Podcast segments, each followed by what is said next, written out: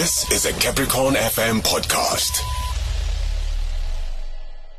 We'll be talking to organizational behaviorist Siphiwe Moyo. We have Siphiwe on the line. Siphiwe, hi. Hi, how are you? Good, and you? Very good, thank you. Thank you so much for joining us. We really do appreciate it, Siphiwe.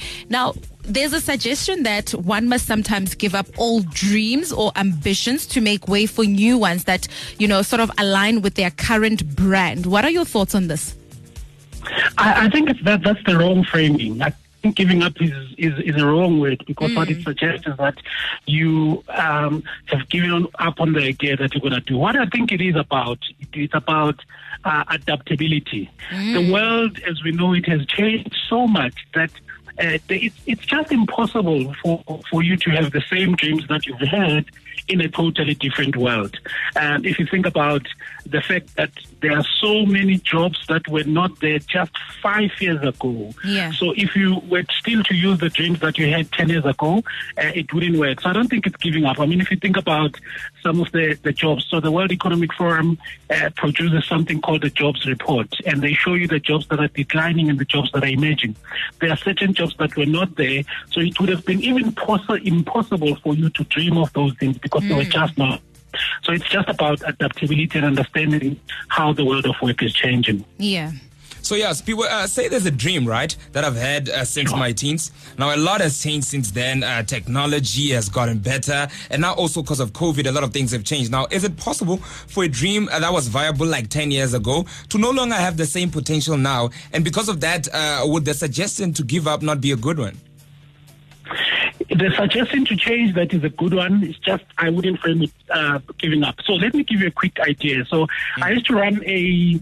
a C D shop. So I used to have a shop that sells C Ds and D V Ds, right? Mm. And then in two thousand nine, the global financial crisis came and that business folded. I used to think it was because of the global financial crisis. But if you really think about it, it wasn't because of that. I think the crisis just accelerated the inevitable. Uh, the fact that the digitization and automation of music was underway, mm. C Ds were not going to uh, survive for too long. D V Ds yeah. were going to survive anyway. So it's not really you've given up. It's not that you've given up on a dream. You just dream something different because of the world that you're yeah. in. And I think it's what having what we call a growth mindset, mm. understanding that we can all grow into certain things that were not even there. Yeah, no, it makes a lot of sense. So we are scrapping the idea of giving up, right? Experts yeah. also say that holding on to one dream for too long without the means to an end can be dangerous to your mental health, um, leading to obsessive behavior. How do I then try and prevent reaching that level uh, where I've been holding on to a dream without making it happen? It's, it's that idea of, of saying, um, I am not... So let me let me let me answer this one uh, differently. So let's say I'm a music producer, right? Mm-hmm. Uh, I'm a music producer, um, but I define myself as an amapiano producer. Mm-hmm. When the world moves on from amapiano, uh, now it looks like I'm giving up on that idea. But the truth is, you have to think of yourself as a producer, mm-hmm. not an amapiano yeah. producer. So that oh, yes. when there is something different, you just adapt. It's mm. nothing. It's nothing hectic. It's like Oskido was doing Benzani uh, with Brothers of Peace, and then now he's doing amapiano. There's nothing wrong with it. It's just understanding that my my dream will, will evolve yeah. because the world that we live in is evolving. So basically, just move on with the times. Yes, in simple words, you have to move on with the times. You have to. That's a long-winded way to say move on with the time. Mm. Now, is it possible that most of us uh, work ethic does not match our ambition, ambitions? And also, how do we level up? Oh, that's the biggest problem. Hey, mm. uh, many of us are we we have a multi-million dollar dreams with a penny or cents work ethic, mm. you know, sure. and, and and that is very, very frustrating. And there is a way you can develop work ethic. Um, when one of it is just surrounding people with.